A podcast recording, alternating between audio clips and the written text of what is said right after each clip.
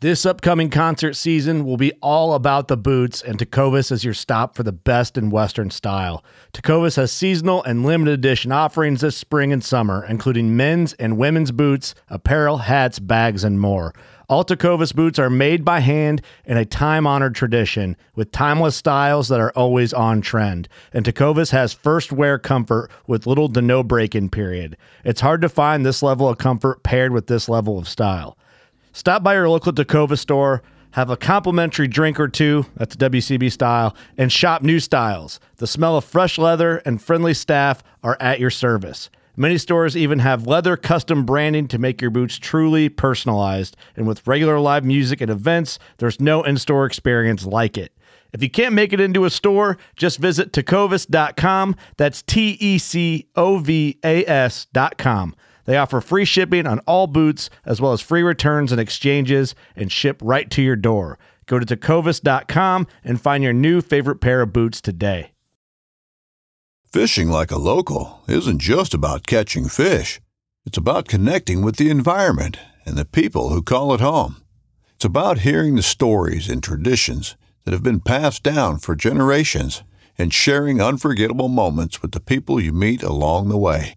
Fishing like a local is having an experience that stays with you forever. And with Fishing Booker, you can experience it too, no matter where you are. Discover your next adventure on Fishing Booker.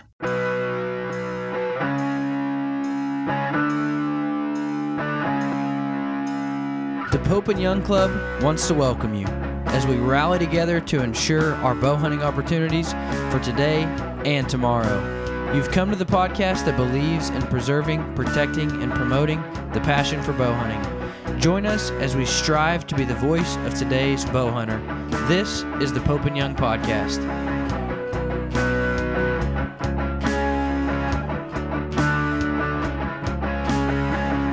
Hello, everybody. Welcome to the Pope and Young podcast. Jason Roundsville here, joined as always by my co host Dylan Ray. And we have with us, we have back with us today, we have renowned bow hunter Dennis Dunn. Dennis, welcome back. Pleasure to be back, Jason. Uh, you didn't get enough of us last time? Well, I, I, I, uh, no, I guess I never get enough of Pope and Young in any way. well, we appreciate it. I, I mean, we, we can do weeks and weeks of stories of just nothing but you because you've been doing this. How, how many years have you been bow hunting? I've been bow hunting, um, let me think, uh, 72 years. 72 years. So I would imagine you've got enough stories to fill a year's worth of uh, of podcasts. So we're happy to have you back on because because we want to hear about some of them. And then for for those of you who don't know, this was all done with a now was it a longbow? No, all, very, all, all types of bows, not crossbow. Okay. I don't consider a crossbow an archery weapon, uh, but uh, I've never used any sights. So all my animals have been taken uh, with purely instinctive shooting. So some of them are taken Okay. with a compound, although not in the last uh, 16 years. Uh, some with a longbow, some with a recurve. I hung up my compound in the fall of 06 for good and never have gone back to it, never will. I just get more pleasure out of shooting an arrow um, with a traditional bow so I can see it in flight. Uh, these modern compounds, you know, especially in poor light in the evening, yeah, Yeah. you can't even see your arrow in flight. No, that's that's a problem that I've had for a lot. I mean, you know, 30 years ago I could because you know the the arc of the thing you can just follow it. But yeah, lately with these bows as fast and flat as they are, I can't see them at all. It's not I've- surprising somebody invented the Lumenok. Uh, so at least uh, when people take a shot at last legal shooting light at an animal, they've got some chance of of uh, seeing whether or not it may have hit the animal or not, and uh, or finding the arrow afterwards to examine it for sign to see if they did get a hit. Yeah. And they are great for that. I I you know, sometimes people ask me a lot of questions about different stuff. Sometimes I don't necessarily have an opinion or I don't necessarily have the experience that I feel you know necessary to give an an official opinion, but I'll tell you what, when it comes to Lumenoks absolutely 100%. I, I'd support them, um, promote them. And I mean, if, if you're hunting with me, unless you're in Idaho where you can't have them, they're almost required. I use them even for target practice because because I just can't see where I'm hitting otherwise. You know, Jason, let me share something with you and your your viewers on that. Uh, I absolutely support Lumenoks, but I've never used them. And uh, around the time I would have started using them is when I hung up my compound forever and went back to my roots in traditional archery. And now I won't consider taking a shot at an animal that's uh, that's not at least 30 yards or closer to me. Yeah. And uh, at those close distances, uh, Lumenoks are not so critical. I mean, you can have a pretty good idea of being able to see your arrow at 30 yards, but not out there at 60 or 80 if it's if in your Yeah. in your last uh, half hour or so of legal shooting line. Yeah. And, uh, I, I took the position in the Pope and Young Club meetings years ago. In fact, a lot of people raised their eyebrows over it because um, when I took my world record grizzly bear in the spring of 04, um, I took it with a compound, shot it from eight yards away, and uh, it, it lived maybe 45 seconds before it gave up the ghost. But right. that was the Pope and Young world record for 10 years. And about, uh, uh, I shot it in the spring of 04 and along about um, 09, I think it was, might have been 011, uh, Rod Tobias from Pennsylvania uh, shot a bigger bear um, that scored more than mine did. But he could not enter it in the Pope and Young records because it had been taken with a, a lighted nock. huh. So I was in the position because I believed so strongly that lighted nocks increased the archer's chance of recovery of his animal. Um, I got up and argued on behalf of the club accepting lighted nocks uh, for animals taken with them for entry, uh, even though I knew that that would immediately dethrone my world record and Rod Tobias's bear would then become the number one. Wow. Yeah. Most people wouldn't have done that. Had you ever heard that story? I had not heard that story. That's a good one though. It's you know, and and we have been often uh, you know critiqued for being in some cases kind of the equipment police. And uh, uh you know, especially for me, I just don't have great eyesight. Um so so I'm glad that we allow them because it's I just once again can't I just can't see with without those things. Well, I have supported them ever since they came out, and I didn't feel it was right for Rod Tobias to be denied the world record uh, just because he had shot that bear with a with a lighted nock. Uh, his bear was accepted by Boone and Crockett uh, long before Pope and Young accepted it. Yeah. Yeah, they they're they're a little more lenient on on a lot of the rules than than we are. So So they don't get involved in equipment the way we do. You're right. Yeah. So it's um Because for know- them, as long as the animal is taken legally under the canons of fair chase, um, and you know within a legal season, um, they don't care what the weapon is. It could be a spear. yeah, it could be a Ford Bronco. Well, I guess so. I mean, that's what you call a picked up trophy. Yeah. So it's and I and you know what? The guys over there, Justin and and everybody over there, man, they're good about it too because they know when they see me, I, I'm gonna ask the question, hey. If I hit this, you know, we're a because Pope and Young, we're a hunting organization. I said, you know, if I hit it with my car, will you take it? And they're like, Yeah, we will. You know we will, because you've asked us that 30 times. Yeah, you know, you gotta have a little fun with those guys when you can. And they're good sports. They're really They good. are. So um now that's so that's the bear. What other world records have you been involved with? that's the only Pope and Young world record. Um, okay. I have had uh, I've had three world records, all of which are broken now. I mean, records are made to be broken, Yeah. but I have held briefly, uh, um, anyway, three other world records with SCI Safari Club International. Okay. I was tied for the world record in Canada lynx, and I took that uh, animal in the fall of 06 with with a, a recurve. Um, and I held for one year only the SCI South Pacific world record for free ranging red stags, red deer. Huh. Um, I shot that um, beautiful animal in uh, the spring of 012. And for one year, it was the the South Pacific uh, archery world record for for red stag. The other one was um, I had I held for a year or two the the world record for Columbia whitetail deer. You can only hunt them down in southwestern Oregon, and um, I had uh, I shot a nice uh, uh, four by four down there that um, for a, for a year or two was the world record.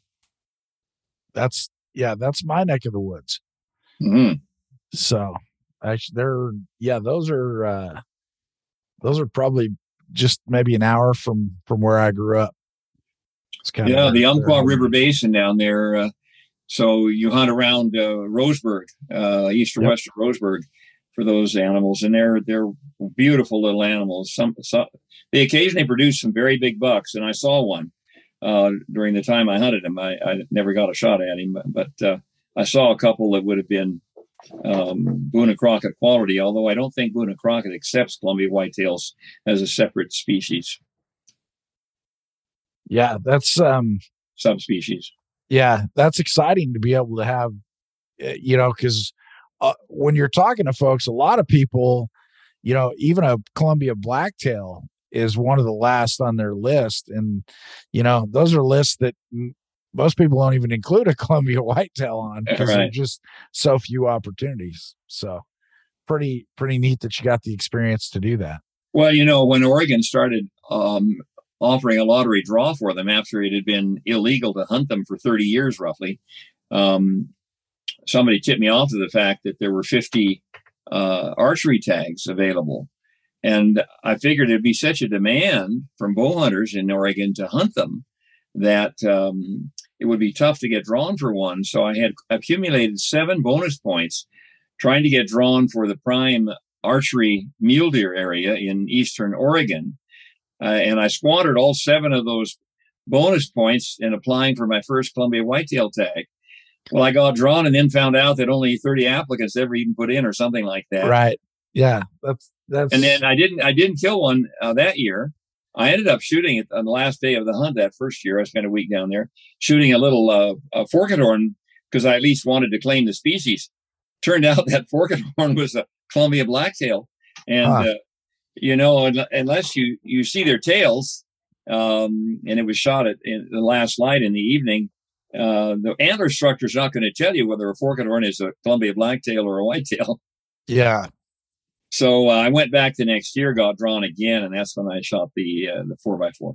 Nice. Good for you. Now, did you know somebody there, or did you hook up with an outfit? I did, for that? I did. I knew somebody there uh, that lived in that area, and and uh, worked with him. Um, he found a landowner uh, that was willing to allow me to hunt on his property, and so it worked out real well. Very nice. Very good.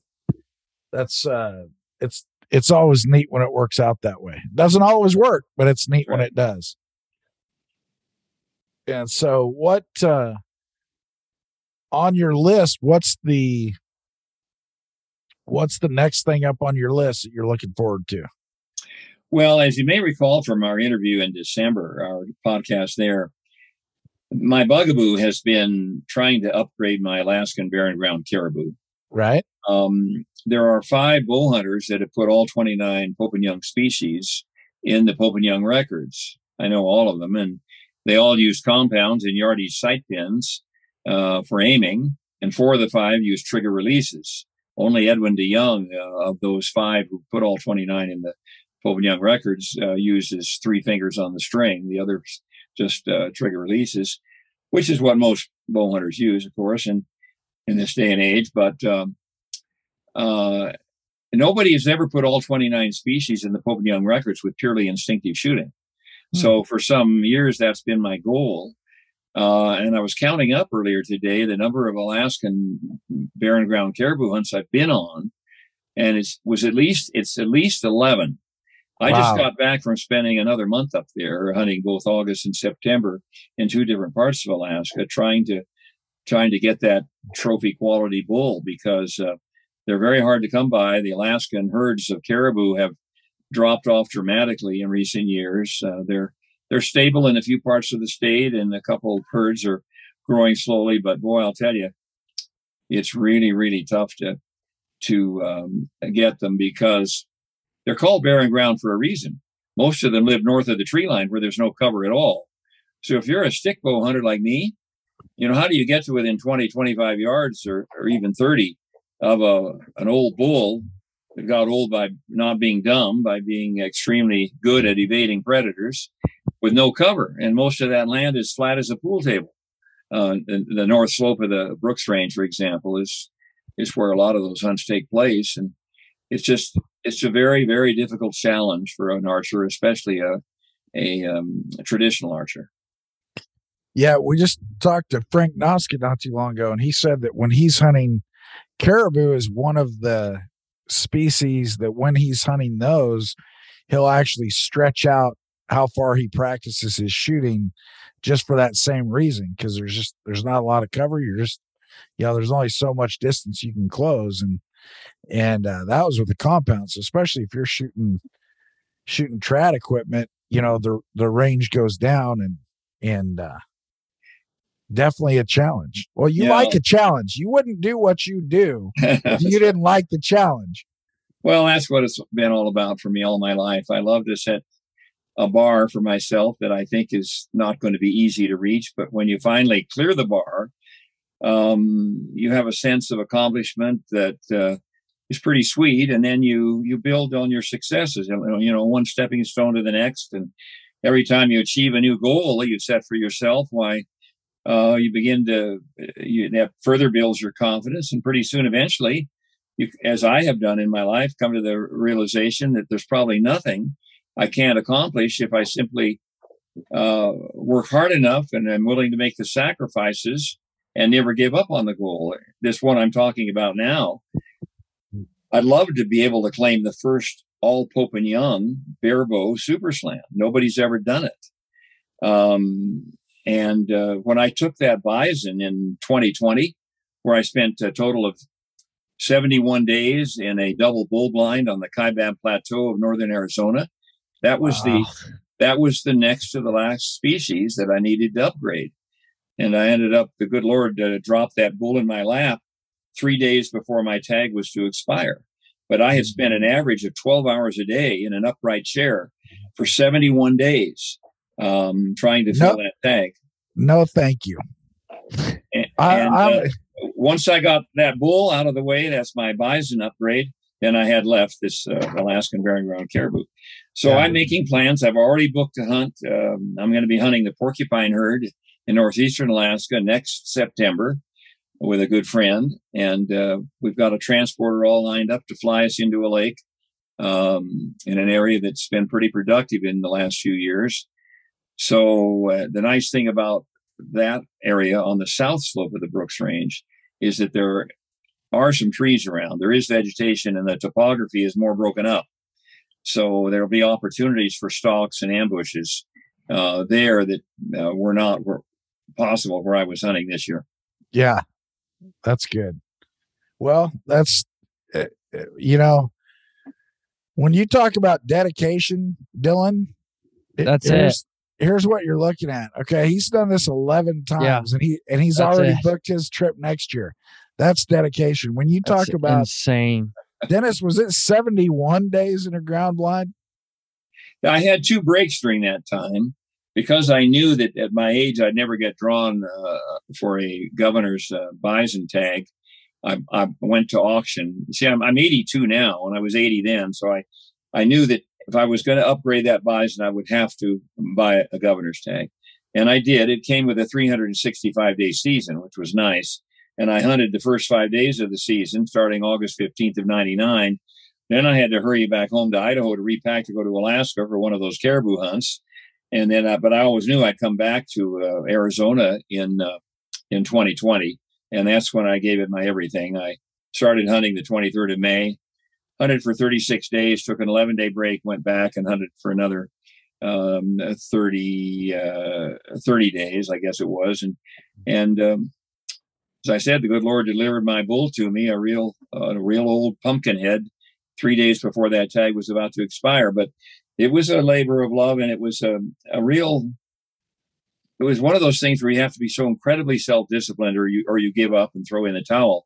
Um, I only saw bison on seven days out of seventy-one. Oh my gosh! See, and yeah, see that's and uh, we were just talking a bit ago. I, I had an antelope hunt. It was 16 hours a day in a ground blind. After three days, I was done. I'm like, I had planned on hunting. It was a nine day season, and I was going to give it the full nine. And I'll tell you what, Dennis. After day three of being in there that much, I'm just like, you know what? Uh, there's elk to hunt. I've got a couple of deer tags. I'm like, yeah, I'm I'm just uh, I, I'm gonna head out. But uh, wow, seven, 70 some days. Well, I, I. I have to explain something. I was working with an, an Arizona outfitter named Russ Jacoby, whom I cannot say enough good things about.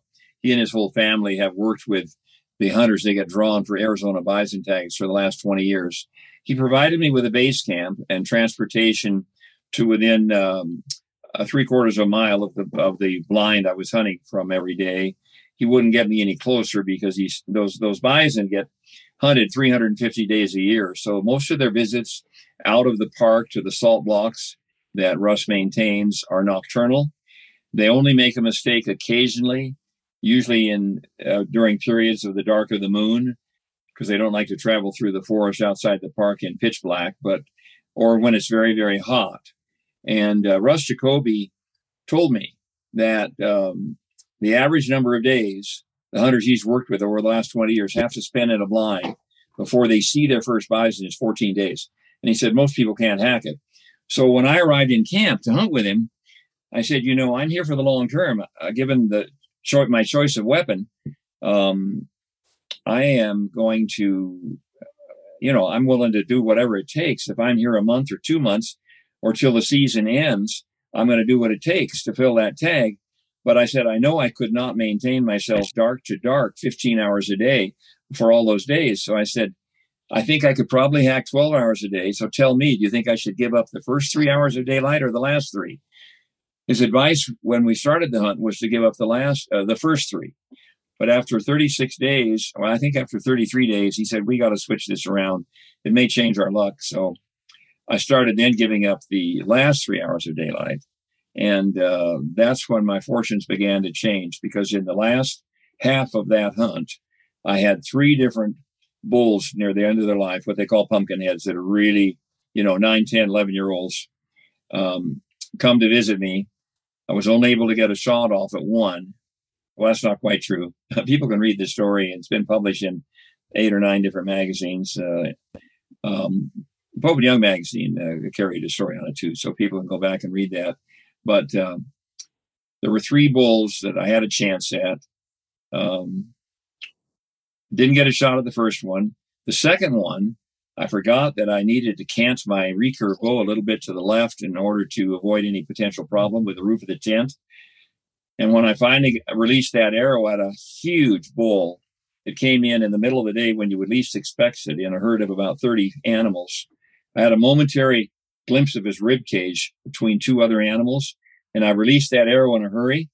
But the t- top limb of my bow struck the roof of the tent. And the arrow sailed out the window of my blind and struck him high in the back with the force of a wiffle ball, because the tent had absorbed most of the energy of the of the bow.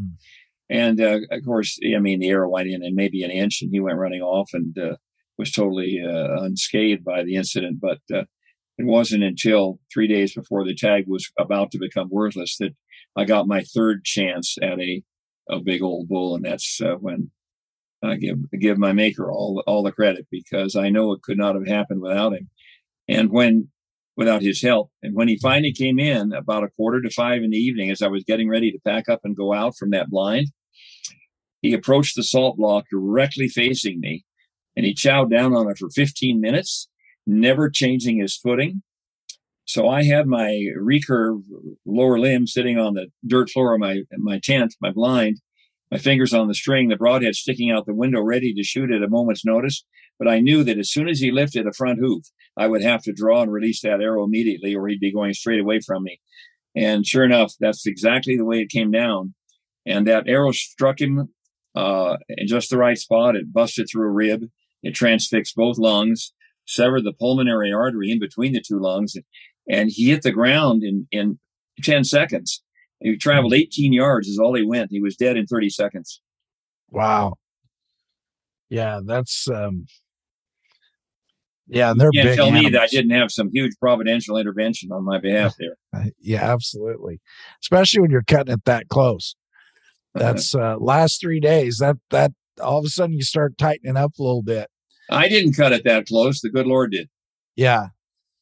So no, that's um that's a great story. I just I just man, that's a long, long time. And then the hardest part for me would have probably been when you took that 11 day break between your periods Mhm. because I, I don't know what it is and and I don't know if you had cameras out or not, but the one of the places that I get to hunt elk, I'll go in there and I'll hunt, you know, when I can hunt, which is not 70 some days.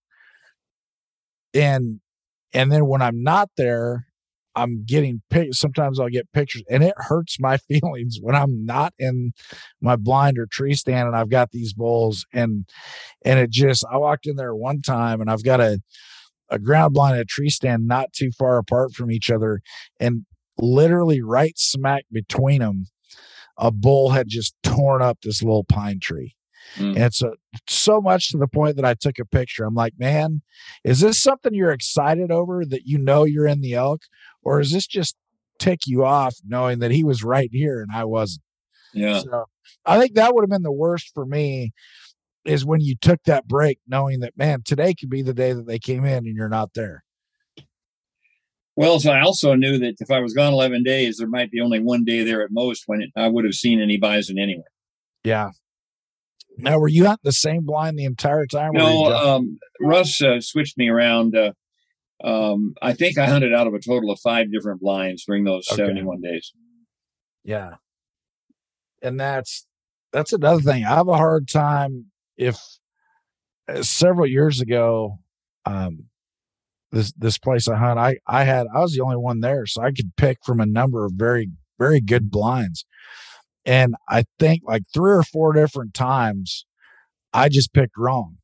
I'd go to to honeymoon and they'd come, you know, we'd get them on the camera going by Dutch Rock, and then I'd hunt the Pope and Young line, and they'd go to honeymoon, and then I'd go to honeymoon, and they'd go to homestead, and literally, it was this cat and mouse where they just out Yeah. maneuvered me every day, and so then to- I it's enough to drive a man to drink, isn't it? It is. And so then I'm just like, okay, well, I know eventually they're going to come by Dutch Rock. And so, you know, then I'll go sit in that for eight days in a row or whatever, you know, I happen to have at the time. And, and then you just wonder, you're like, am I doing this right? Because if they're somewhere else, they're not going to come by here. But uh, I just get stubborn to the point that I don't want them to come by when I'm not there. Mm-hmm. Mm-hmm. last year, Jay, I was hunting um, down in Oklahoma at uh, Liberty Ranch, our one of our outfitters, and um, I'd hunted for like five days, and and I sat in the same blind for the first four for the first four and a half sits, and uh, first four and four days and morning sit, and uh, you know didn't see a lot of action, and so I finally just said, "Dude, put me somewhere else." Like, and he's like, "I'm telling you, this is where I think he's gonna show up," and I'm like no, dude, put me somewhere else. And so I moved to a new spot. I did see ton. I, one of the funnest sets I've ever had. Saw tons of deer, um, a lot of rut activity. activities. Really cool set. Uh, but while I was sitting there, he sent me a picture of the giant that we were chasing At your right 20 yards in front of the blind that I was hunting. And I'm like, gosh dang Yeah. it. And uh, I texted him back and I just said, this is why you trust your outfitter. exactly. Yeah. Exactly. In fact, that's a great bit of advice that that I like to give uh, to your viewing audience because I, having hunted with so many outfitters in so many states and territories during my life uh, or, or provinces of Canada, um, generally speaking, your outfitter and your guide know so much more about their territory and about the habits of their game that you're hunting in their territory that you're foolish not to take their advice. They're not always right, but they have a better chance of being right than you do. So be very slow to second guess your guide because um, when they're telling you that you think you should do something, they probably have one or more good reasons for it. you know, I'm a huge proponent of just learning, like altogether learning from guides. I'll drive, I'll I'll drive them insane because like if I roll into like an elk camp, like I'm asking that outfitter as soon as I get out of the truck, like asking him different questions. Sure. How how have the elk been acting this time of year? You know, where are they at height wise? Are they, you know, what what elevation are they hanging out this time of year? Where and and I drive them insane, but I view that as my biggest learning opportunity of the year. I mean, you can learn so much from those guys. So all week long, I'm just trying to pick their brains and and Yeah. and hear from them and and and gather as much information as I can. And you know, I and then I utilize that. And then you know, next year I'm like, well, I remember that outfitter saying blah blah blah, and and use that information. And so I'm a huge proponent of of learning everything you can from guides. for sure. And And of some- course, experience is the best teacher. You learn so much from from every hunt you go on. You learn most of all from your mistakes. And um, but Jason, getting back to a question you asked me earlier, um, you asked me what what hunts do I have planned? What's on the top of my bucket list right now? Uh, could we go back to that one? Absolutely. Um, obviously, the caribou I mentioned in Alaska is at the top of my bucket list ten times over. But uh, So we'll go I to have the three, top. I have We'll two to other hunts. I've. I'm sorry. What- we'll go. uh, Caribou is the top ten spot. So what's what's in your top twenty? Well, you No, know what else? let me let me tell you i you everybody has to recognize of course that i'm in a race with father time at my age at my age you never know which hunt's going to be your last one right I Well, mean, none of uh, us know that, Dennis. That that's any and oh all. of that's true but uh, uh, i'm a whole lot closer to to uh, having had my last hunt probably than you are either one of you guys um but you just Yeah, never know what's going to happen it can be a health uh, issue that suddenly knocks you out of the arena for good or it could be something like almost happened to me is this last month where I got charged by a bull muskox from four yards away and lived to tell about it. Um, but I have two hunts uh, planned for next year besides the caribou hunt. Hey, Dennis, that's that's because you you think you're closer because you haven't seen the way I drive. okay. So anyway, tell, I'm sorry. Please go ahead. As long as you don't drink and drive. Never. only do, only only dooskies. Yeah. All right. Well, there's a, a good friend of mine in Moses Lake named Joe Russo, uh, who is a traditional archer, and he and I have shared uh, uh, bison hunt together in northern BC a few years back, where he took a really nice six-year-old bull, but uh, it just barely missed Pope and Young, and I never drew an arrow on that hunt because I only saw young bulls. But uh, at any rate, Joe and I are going to hunt black bear with an outfitter in central British Columbia this coming uh, early May. He hunted there last year and spot and stalk only. You can't bait them up there. But he was making stalks on black bears every single day, uh, multiple stalks on some days. So we're going to spend a week hunting black bear together. Um, I haven't hunted black bear in quite a while. I've taken one spot and stalk, and I've uh, I've shot two over bait uh, from a tree stand. Um, I baited up my own black bear the first time I ever killed a black bear. It was about eight miles from downtown Seattle, where the crow flies out on the Pine Lake Plateau between Lake Sammamish and Lake Washington, and and uh, that was an experience. It's of course it's in my book. That story is called the Marshmallow Bear. Um, for those who want to check it out, but uh, um, I love hunting bears. There's something about bears. It's so enigmatic, so mysterious. They have a sixth or seventh sense that goes beyond just their senses of, of smell and senses of hearing.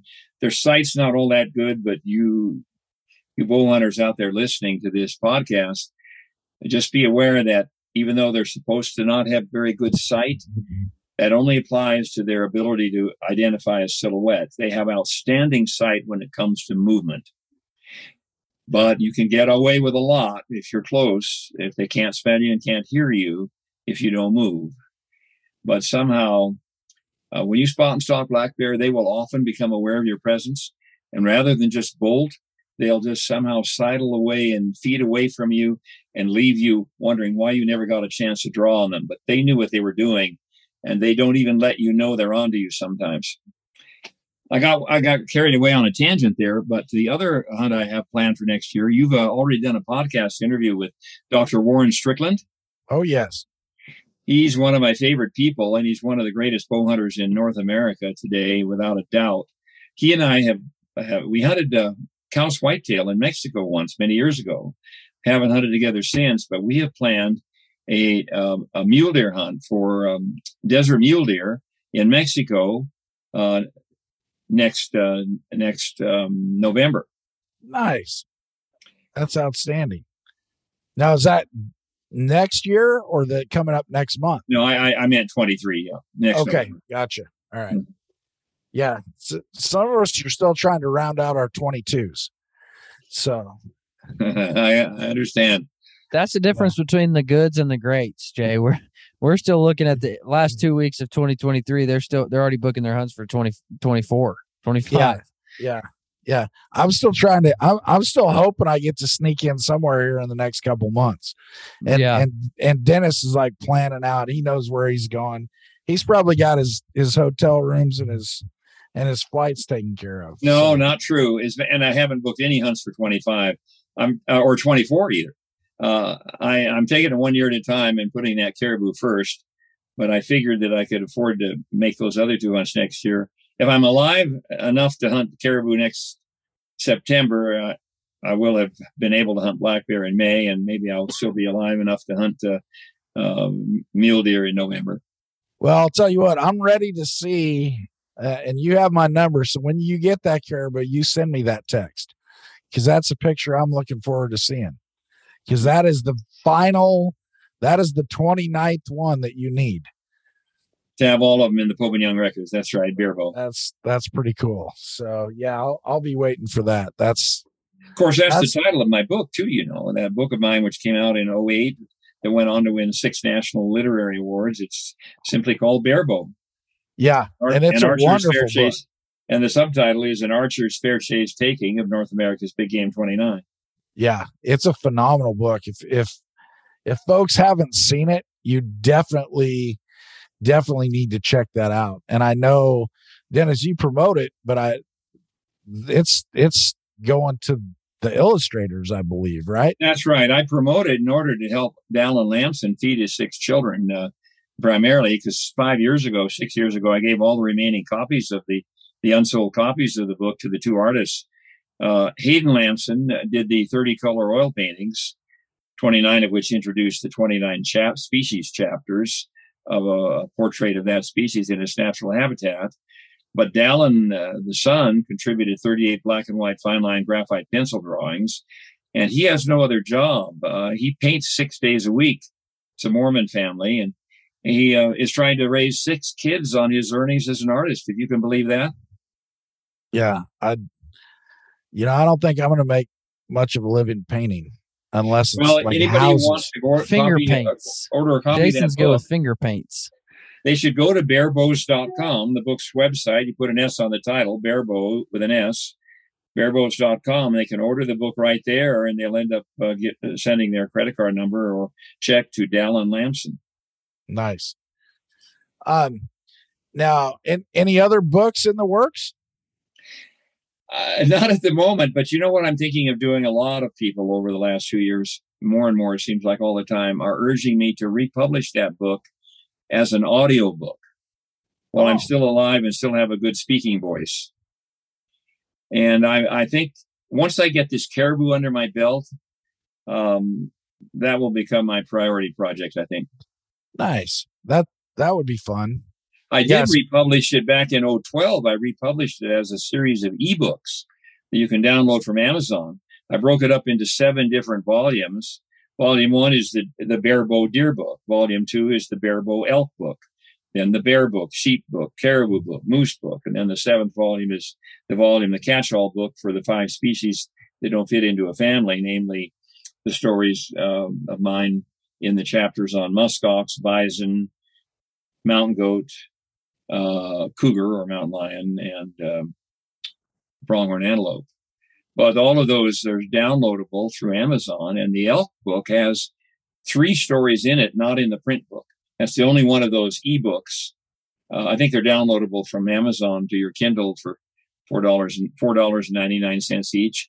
But there's one extra story for each of the three elk species in that ebook that's not in the print book. Okay. Now, if you have to pick, uh, so we're just going to go just the ones that are in that book. What's your favorite favorite animal or or your favorite trophy that is in the book? Well, I've been asked that question a lot a lot of times in different forms. Uh, probably the one that means the most to me is my stone sheep because I married a Canadian. I lived in British Columbia for almost 11 years and I was able to hunt stone sheep for the price of a $50 resident sheep tag. There you go. And uh, I'm sure there's no way to prove it, but I suspect I may well be the uh, only American who can claim to have taken a stone ram with a bow and arrow without a guide or a hunting buddy. I did it on a solo do it yourself backpack hunt. Hmm. Wow. And so that means an awful lot to me. That that was that was an unbelievable dream come true. And I when I came off the mountain at the end of a week, never having seen another human being the whole week I was on that mountain, uh, I think my pack weighed about 140 pounds. Wow. The story gets more interesting though for the reader who who gets a copy of my book because when I presented that ram for the the compulsory inspection by the BC wildlife authorities, they confiscated it from me, told me it wasn't legal. Well, they took me to court, charged me with shooting an illegal ram. I was eventually cleared of the charge, but you could make a movie out of, of that whole deal. I ended up in the BC Supreme Court twice.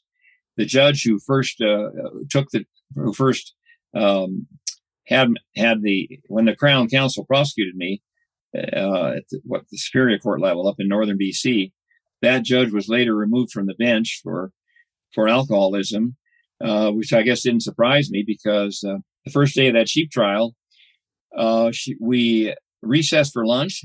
When she came back an hour later, she forgot, totally forgot she had started a sheep trial that morning and called upon the same crown, crown counsel prosecuting me to present his next case, which involved a, a drunken Indian beating up his girlfriend over the weekend. And then three or four more like that came along. And by 4.30 in the afternoon, with two expert witnesses, one a sheep biologist sitting there in the courtroom ready to testify on my behalf. Um, the Crown Counsel reminded Her Honor that she had started a sheep trial that morning. This is just beginning of what turned out to be an unbelievable legal saga that lasted over. Um, let's see, it lasted over. Uh, I say we make a movie. Eleven I years. know. Yeah. Well, I finally got the sheep back, but you won't believe what I went through to get it back. Wow. And so were they saying it was not uh, the right age class or what was the The- well, it, it don't go into the weeds with me there because it's very complex. To be Okay. legal, a stone ram has to either be seven years of age, uh, or it has to have one horn tip when viewed from the side, quote unquote, in the regulation pamphlet. One horn tip when viewed from the side must rise above the forehead nose bridge line. But um, don't take me any further than that because it becomes very complex. Um, anybody who wants can read the, the the story of that trial and the subsequent hearings and trials that I went through, um, and it makes a fascinating read once you get into it. yeah That's no- a salesman nobody- right there. Tells Yeah, you no- enough to tells you enough to get you going. Then he says, "It's in my book. Go check it yeah out." just a tidbit yeah nobody yeah, needs if, that if you if, if you want another example of why my my Grand Slam of the Four Sheep is probably the has probably caused me more grief in acquiring those four head and shoulder mounts for my living room wall than maybe any other sheep hunter in the country. You should read the story on the desert bighorn because a chukar hunter found my dead ram while we were still searching for it, cut off the head, neck, and horns, stole them. I ended up having to put an ad in the in three Nevada newspapers in order to get my ram back. But I finally got it back, and I finally got it accepted. Um, not only plugged by Arizona by, by Nevada Fish and Game, but accepted by the Pope and Young Records Committee. Hmm. But what I went through to get my stone ram back and my desert ram back, you cannot believe. Ah, that's uh, so so you especially on the stone the uh, uh the plus of a $50 tag was eventually taken up with lawyer fees yeah, for well, actually, I didn't even hire a lawyer until I'd been into this for about two and a half years. I told you, I I ended up in the BC Supreme Court twice. Um, first time by myself, the second time with a lawyer. But anyway, um, I finally got it back 11 years later, and uh, the final chat story in that book excuse me, the final story in that chapter, the Stone Sheep chapter, explains how I got it back, which was quite amazing. Yeah. Well, I guess when you've been hunting as long as you have and as many places as you've been, you, you're bound to have some some stories like that. However hassling they were along the way, at least you've got them now. So That's right. have you had any that didn't go your way, like st- you know something that was stolen that you didn't find? No, no, I can't say that, unfortunately. Yeah, I've had I had a couple of uh, mule deer stolen by a taxidermist. So So I remember you telling me I- that once. Yeah. uh, it's not. I mean, it's not a desert sheep, but at the time for me, it might as well have been. It was. it I was believe it. you know, and to this day, it's just, it's funny because somebody says, "Well, just go shoot a bigger one." It's like, oh, okay, I'll go shoot a bigger one, but it still doesn't replace that one. I still don't. Yeah. No, and, and as I recall from your story, that was a pretty big mule deer. Yeah, it was. It was for me. So, um, which, which you know, is when Dylan and I are talking about big deer, anything over a fork and horn is considered basically a big deer. And sometimes a forking horn. Yeah, that's true.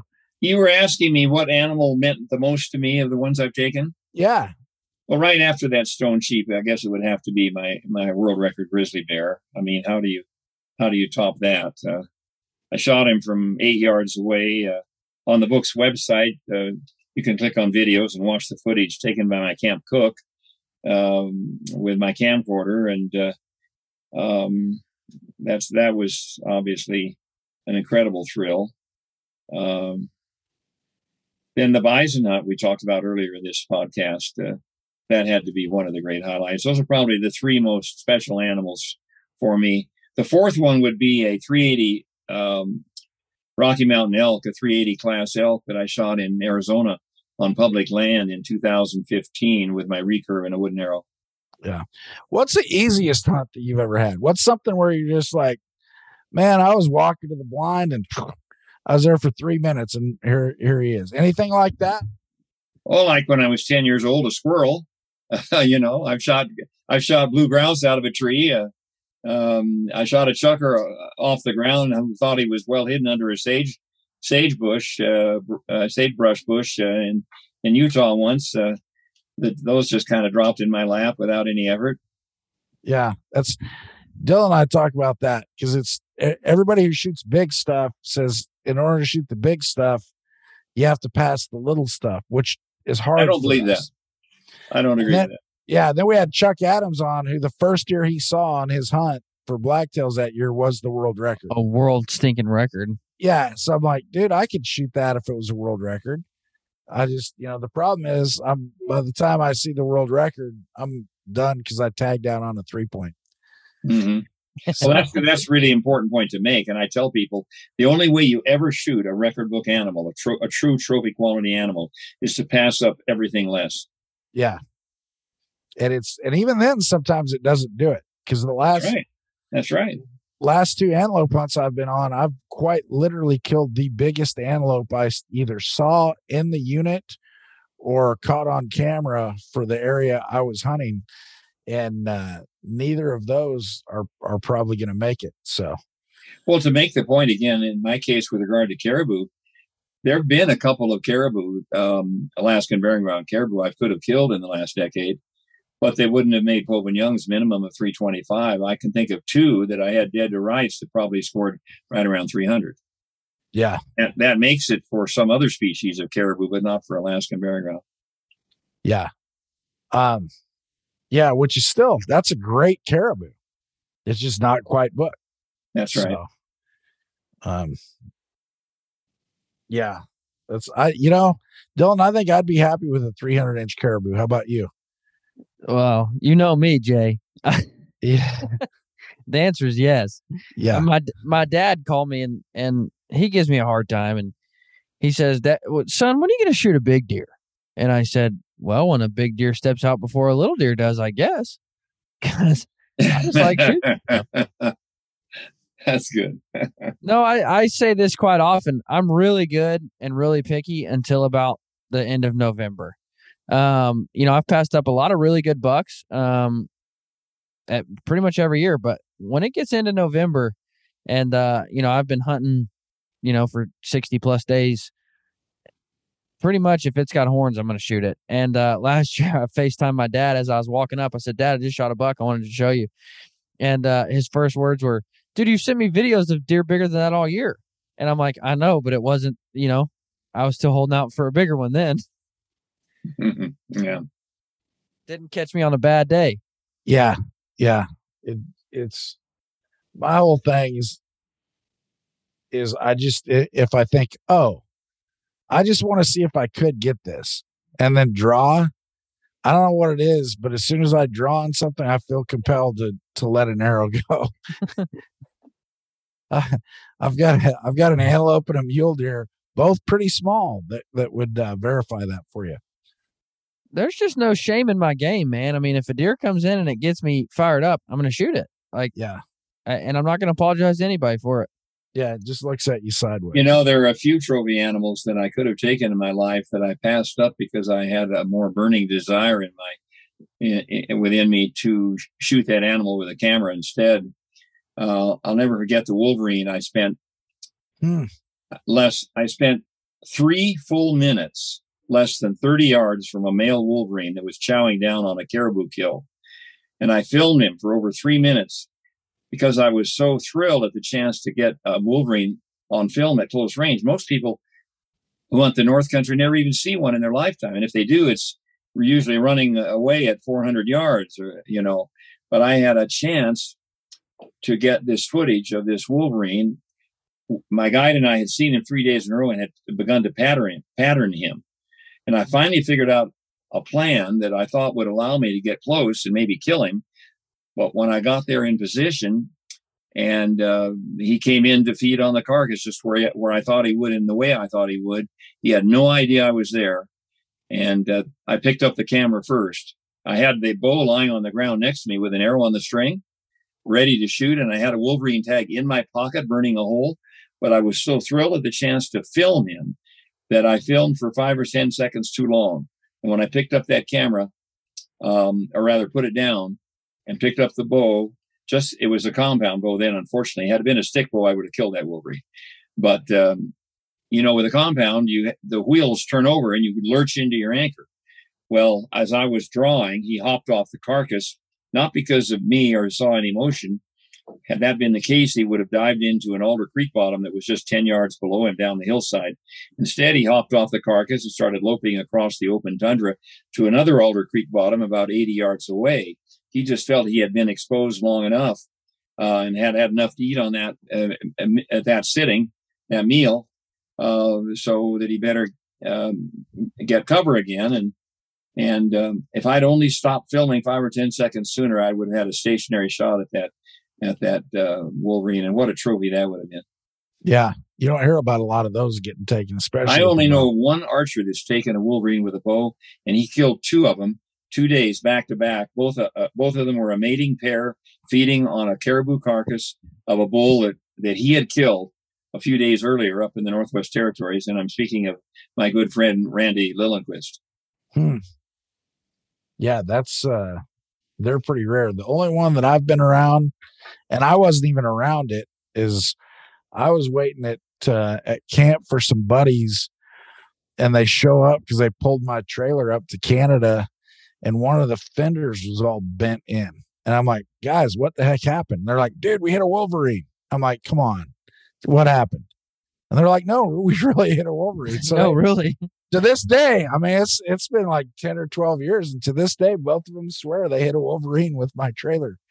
So, did you know that a grizzly bear, a grizzly bear, will never contest a uh, a dead animal, a carcass, uh, any food source with a wolverine because a wolverine can kill a grizzly?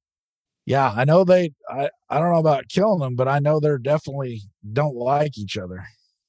Well, I had an Indian guide on a grizzly hunt up in the Yukon explained to me years ago why it is that a, a, a grizzly won't tangle with a wolverine because the wolverine they're so quick they can attach themselves like lightning to the underside of the chest of the grizzly, uh, and they hang on with all four all four sets of claws while they bury their, their teeth in the, under the neck and, and the jugular of the grizzly. And whereas the bear may have enormous strength with his arms out to the sides, where he can knock your head off and send it 30 yards through the air like a soccer ball. You get his he he doesn't have that strength in close next to his chest, hmm. and he can't get that Wolverine off him before he's bled to death. Huh. Huh. That's yeah. You wouldn't want to be a Wolverine that had to figure that out. You wouldn't want to be the one that had to try it. Right. Well, I'll tell you what, Dennis, we we appreciate you coming in and spending some more time with us. Obviously, you've got stories that that we just love to hear about, and you know we're part of a a large, um, uh, you know, a large crowd that's rooting you for that for that caribou. We want to see Yeah, all twenty nine. So, um, we're we're going to continue to be cheerleaders for you. And you know what? As soon as that one hits the ground, you just you text us a picture and we'll set up and and we're gonna want to hear about that. Sure enough, very good So- enough, Jason. Well, thanks for your cheerleading. Believe me, I appreciate it. Absolutely. Well, I cannot wait to see you in uh, Reno. That that's coming up. We're working hard on conventions, so um, Have the dates been set? Yes, it's uh April. What is it? Twelve through fifteen. Yep. In Reno at the Nugget, and registration. Uh, our goal was to have registration open in the month of October, and I believe that we're only a few days away from registration being open. So uh, keep an eye on your email. We're going to let everybody know as soon as that hits. Okay, good enough. I, I'll I'll plan to be there, God willing, and uh, tell the um, tell the the powers that be there on the staff, and that uh, if they want me to give another seminar, an illustrated seminar, I'll be happy to do it. That sounds good. And you know what? If you do it, we'll even have some uh, some AV stuff that works this time. That'd be great. I'd appreciate it. I think you owe me that. I do. I definitely do. And it, and it has been noted and it uh we are They- taking steps to address it. They said they said Dylan, we're getting a new AV guy for next year. I said great because I never claimed to have known this stuff ever. yeah. Yeah. It's well, you know, you try to do it and especially how it was last time in the middle of COVID, you know, Virginia went sideways and then we went to Reno and, and it turned out great. But going into Reno, we we were pretty scared. And uh, you know, once again, on the backside everything went well, but you just don't know, you know, two weeks out. And you know, we're trying to run with with the skeleton crew. Yeah, you know, were plus- short staffed. I remember. yeah. Plus, Tim was brand new, and Like a know, week. He was like a week in. Yeah, he was a weekend, and somebody else went home sick. So it Yeah. was we were pretty tight. But uh, this time, uh, you have my assurance that uh, either that that AV works, or I will personally roll ahead down the down the hallway. All right. Well, if you haven't already picked your bandwidth speakers for Friday and Saturday, uh, throw my throw my name in the hat. Okay, we'll do. Yeah, Heather Heather handles that, so we'll touch base with her and uh, and let you know, Dennis. We really appreciate all your support along the Well, way. Well, thank you so much for this uh, wonderful second uh, podcast. Okay. Yep. Uh really enjoyed talking with you as always. And good luck to you this hunting season. It's Thank not you over very yet, is it? much. You know, Yeah, for I- me, Dylan, you got to uh, get that big November whitetail buck. I sure got to try. Yeah. All right. you Good know, luck, you guys. my West Coast seasons are just about over, but uh, you know, as long as we don't tell anybody, I'm going to try to sneak up to Alberta and shoot a few birds while nobody's looking. So, Good, good luck on that one. thanks so much. Have a great one. Bye bye. Thank you. Bye bye.